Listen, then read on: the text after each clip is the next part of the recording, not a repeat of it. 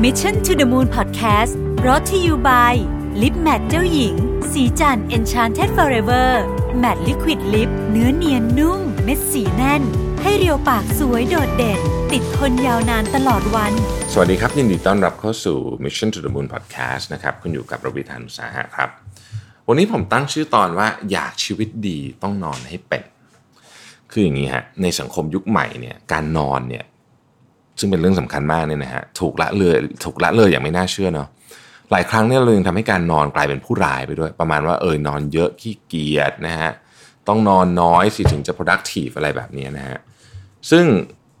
ผมก็มีชีวิตแบบนั้นอยู่ช่วงหนึ่งนะฮะต้องบอกเลยว่าไม่ดีมากๆผมมาค้นพบทีหลังว่าไอ้ความคิดประเภทแบบนอนนอนเยอะขี้เกียจนอนน้อย productive เนี่ยเป็นความคิดที่ผิดและอันตรายด้วยนะฮะอันตรายต่อสุขภาพกายสุขภาพใจสุขทุกสุขภาพจิตทุกอย่างและที่สำคัญที่สุดคือมันไม่ได้ทำทำให้เราทำงานได้ดีขึ้นด้วยนะฮะส่วนใหญ่จะทำให้เราทำงานได้แย่ลงด้วยซ้ำผมเองนี่เป็นคนหนึ่งที่เคยละเลยเรื่องการนอนมากนะครับเพราะรู้สึกว่าอยากเอาเวลามาทำเรื่องอื่นๆเยอะๆซึ่งเป็นสิ่งที่อย่างที่บอกนะฮะผิดอย่างที่ขอคุยนิดนึงแล้วกันเนาะเรื่องของสังคมยุคใหม่กับการนอนเนี่ยนะฮะเราอยู่ในสังคมที่มีความยากในการจัดการชีวิตเหมือนกันนะผมว่านะฮะเราอยากเร่งทำงานกันเยอะๆใครยิ่งทำงานเยอะยิ่งดีนะฮะการทำงานเยอะเหมือนเป็นเรียกว่าเป็นอะไรเหมือนเหรียญกล้าหาญนะ Badge of Honor นะฮะยิ่งงานเยอะนะฮะยิ่งได้รับการยกย่องอะไรแบบเนี้ยแต่ว่าการที่เราทำแบบนั้นเนี่ยเราจ่ายราคาหลายอย่างที่แพงมากหนึ่งในสิ่งที่แพงที่สุดคือเรื่องของการนอนนี่แหละนะครับหลายครั้งที่เราสละการนอนเพื่อ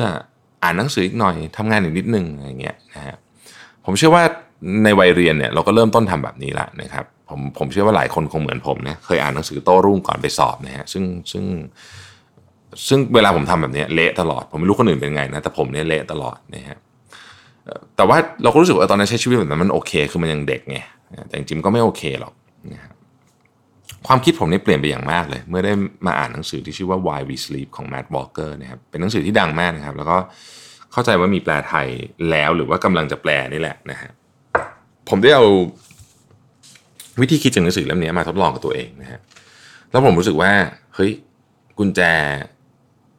ความลับของชีวิตที่ดีในทุกด้านเลยเนี่ยอยู่ที่การนอนนี่แหละครับแมทวอลเกอร์เป็นใครนะฮะแมทวอลเกอร์เป็นนักวิทยาศาสตร์และอาจารย์อยู่ที่ ยู ซี Berkeley นะครับซึ่งทำงานวิจัยเกี่ยวกับผลการกระทบของการนอนต่อสุขภาพของมนุษย์นะครับซึ่งตอนนี้ได้รับการพูดถึงเยอะมากๆมีมีหลายประเด็นนะครับแล้วก็ผมอยากจะพูดถึงในบางประเด็นที่ผมรู้สึกว่าเป็นประเด็นที่สำคัญแล้วกันนะประเด็นที่หนึ่งก็คือเรื่องของอายุจริงกับอายุตามปีเกิดนะครับมนุษย์เรามีอายุสองแบบคืออายุตามบัตรประชาชนกับอายุจริงๆอายุของร่างกายจริงๆนะฮะหรือที่เราเรียกว่า biological age นะครับผมเคยไปตรวจอายุจริงนะฮะที่ บี ดี เอ็ม เอส นะครับเป็นศูนย์ตรวจสุขภาพก็คุยกับคุณหมอในประเด็นนี้แบบจริงจังเลยนะคุณหมอเนี่ยบอกว่ามีบางคนเนี่ยอายุในบัตรประชาชนห้าสิบแต่อายุจริงbiological age เนี่ยสามสิบห้าก็มีกลับกันนะฮะอายุในบัตรประชาชนสามสิบห้าอายุจริงห้าสิบก็มีคุณหมอสรุปมาคำหนึ่งผมชอบมากคุณหมอบอกว่าอายุจริงหรือ biological age ของเราเนี่ยเป็นผลประกอบการรวมของการใช้ชีวิตของเรานะครับซึ่งการนอนเนี่ยเป็นส่วนประกอบหลักเลยของไอ้ผลประกอบการรวมที่ว่านี้นะฮะ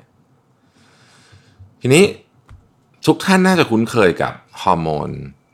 testosterone นะซึ่งทำหน้าที่ควบคุมอารมณ์ทางเพศสร้างตัวอสุจิเพิ่มเพิ่มมวลกล้ามเนื้อระดับพลังงานเป็นฮอร์โมนที่สำคัญสุดๆของเพศชายเลยนะฮะงานวิจัยบ่งชี้อันหนึ่งบอกว่าผู้ชายที่นอนประมาณ สี่ถึงห้า ชั่วโมงซึ่งน้อยเนี่ยเทียบกับคนที่นอนปกติคือ เจ็ดถึงแปด ชั่วโมงเนี่ยคนนอนน้อยเนี่ยจะมีระดับของ testosterone เนี่ยเท่ากับคนที่อายุเยอะกว่าสิบปีพูดง่ายๆคือแก่ไปสิบปีนั่นเองนะครับระบบสืบพันธุ์ของเพศหญิงก็ได้รับผลกระทบจากการนอนน้อยในลักษณะใกล้เคียงกันนี้นะฮะอันนั้นผ่านไปละเรื่องอายุจริงเรื่องที่สองคือการนอนน้อยกับความจำและการเรียนรู้นะครับเวลาเราเรียนรู้อะไรใหม่ๆมาเนี่ยการนอนจะเหมือนการกดปุ่มเซฟให้เราสามารถจำเรื่องนั้นได้ในขณะเดียวกันเราต้องนอนเพื่อเตรียมตัวจะเรียนเรื่องใหม่ๆด้วยนะครับดังนั้นถ้าเรานอนไม่พอเราจะเรียนเรื่องใหม่ๆได้ไม่ดีและจะจำไม่ได้ด้วยนะฮะแมตต์วอลเกอร์ได้ทำงานวิจัยชิ้นหนึ่งเพื่อทดสอบว่าการอดนอนเนี่ยส่งผลกระทบต่อเรื่องการเรียนและความจำประมาณไหนนะครับก็เหมือนเดิมนะฮะมีกลุ่มทดลองกับกลุ่มควบคุมกลุ่มทดลองคือกลุ่มที่ไม่ได้นอนทั้งคืนกลุ่มควบคุมคือกลุ่มที่นอนแปดชั่วโมงตามปกติหลังจากนั้นก็เอาสองกลุ่มนี้มาทำข้อสอบมาเรียนอะไรอย่างเงี้ยนะครับ พบว่าความสามารถในการเรียนรู้ของคนที่อดนอนแค่คืนเดียวเนี่ยนะลดลงถึง สี่สิบเปอร์เซ็นต์ เยอะมากๆทำไมถึงเป็นแบบนั้นที่เป็นแบบนั้นก็เพราะว่าสมองของเราเนี่ยด้านซ้ายกับด้านขวาเนี่ยมันมีสิ่งที่เรียกว่าฮิปโปแคมปัสอยู่ซึ่งเป็นที่ที่เราเอาไปรับข้อมูลใหม่ๆนะครับคนที่ได้นอนปกติเนี่ยกิจกรรมทางสมองบริเวณนี้นี่จะสามารถทำได้ดีคือมีอะไรสปาร์คเต็มไปหมดสามารถส่งผลต่อความสามารถในการวิเคราะห์ความจำพวกนี้นะฮะส่วนพวกที่ไม่ได้นอนเนี่ยสมองส่วนนี้แทบไม่รับสัญญาณอะไรเลยนะฮะเราก็ว่าการอดนอนนั้นนะปิดการรับรู้ข้อมูลใหม่ๆของสมองไปเลยนะครับยังไม่จบเท่านี้นะฮะคนที่นอนเพียงพอเนี่ยจะมีคลื่นสมองขนาดใหญ่และทรงพลังมากในช่วงเวลาที่หลับลึกนะฮะไอ้บนบนคลื่นสมองนี้ตรงหัวของมันอ่ะยอดคลื่นยอดคลื่นจะมีสิ่งที่เรียกว่า Sleep Spindle อยู่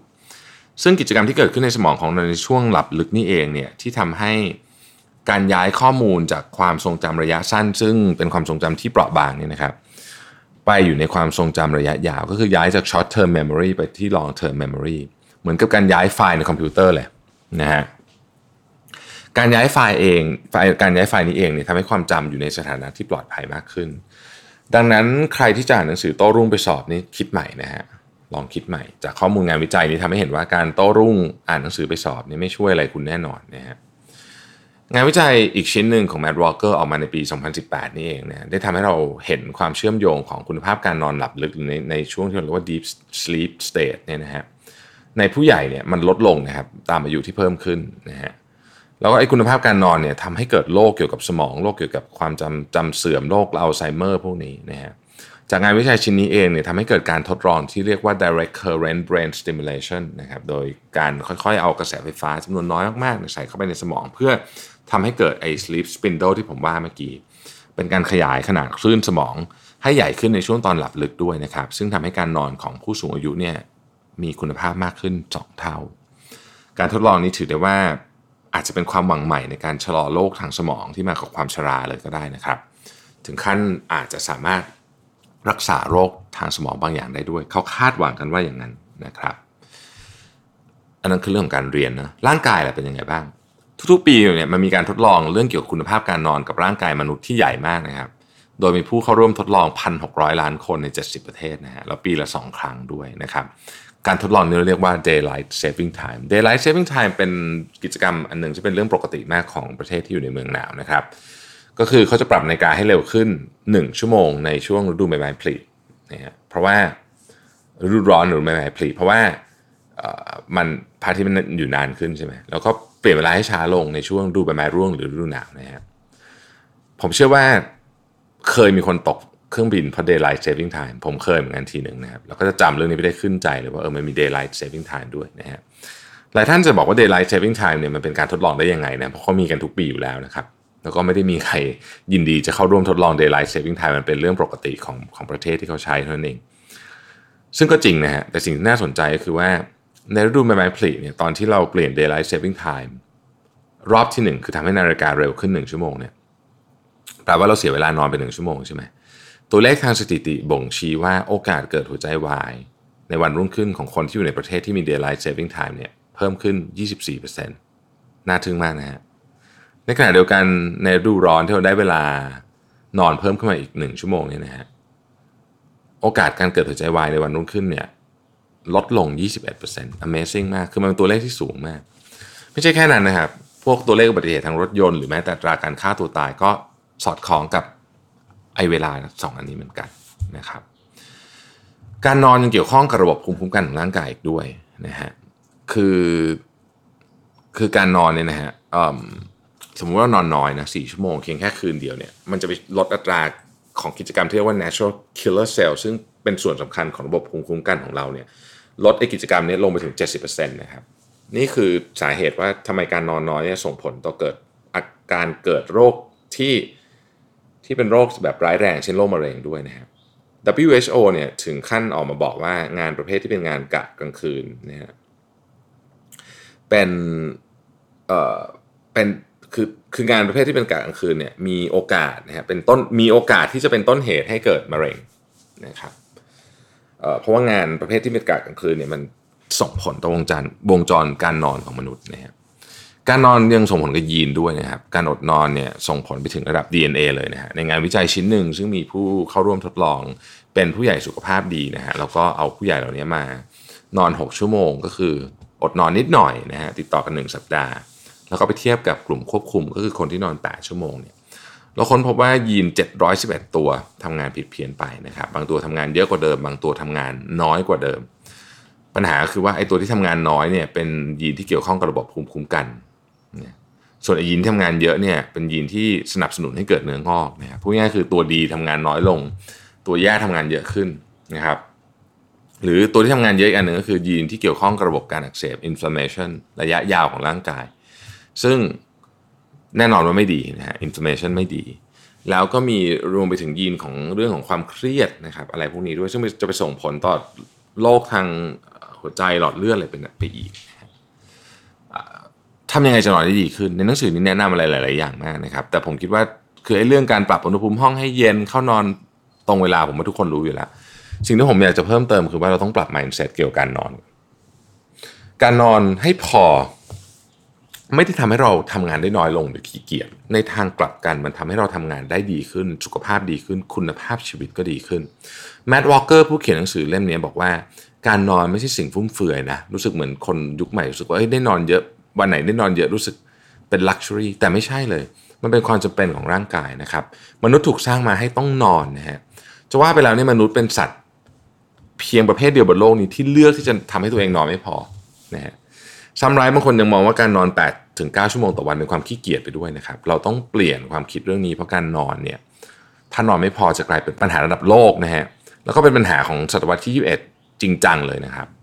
การนอนให้พอเป็นจุดเริ่มต้นของชีวิตดีๆในทุกๆเรื่องนะครับท่านดาลายลามะเคยกล่าวไว้บอกว่า sleep is the best meditation ขอให้ทุกท่าน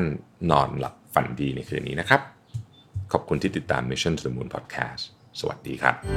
Mission to the Moon Podcast presented by Lip Matte เจ้าหญิงสีจัน Enchanted Forever Matte Liquid Lip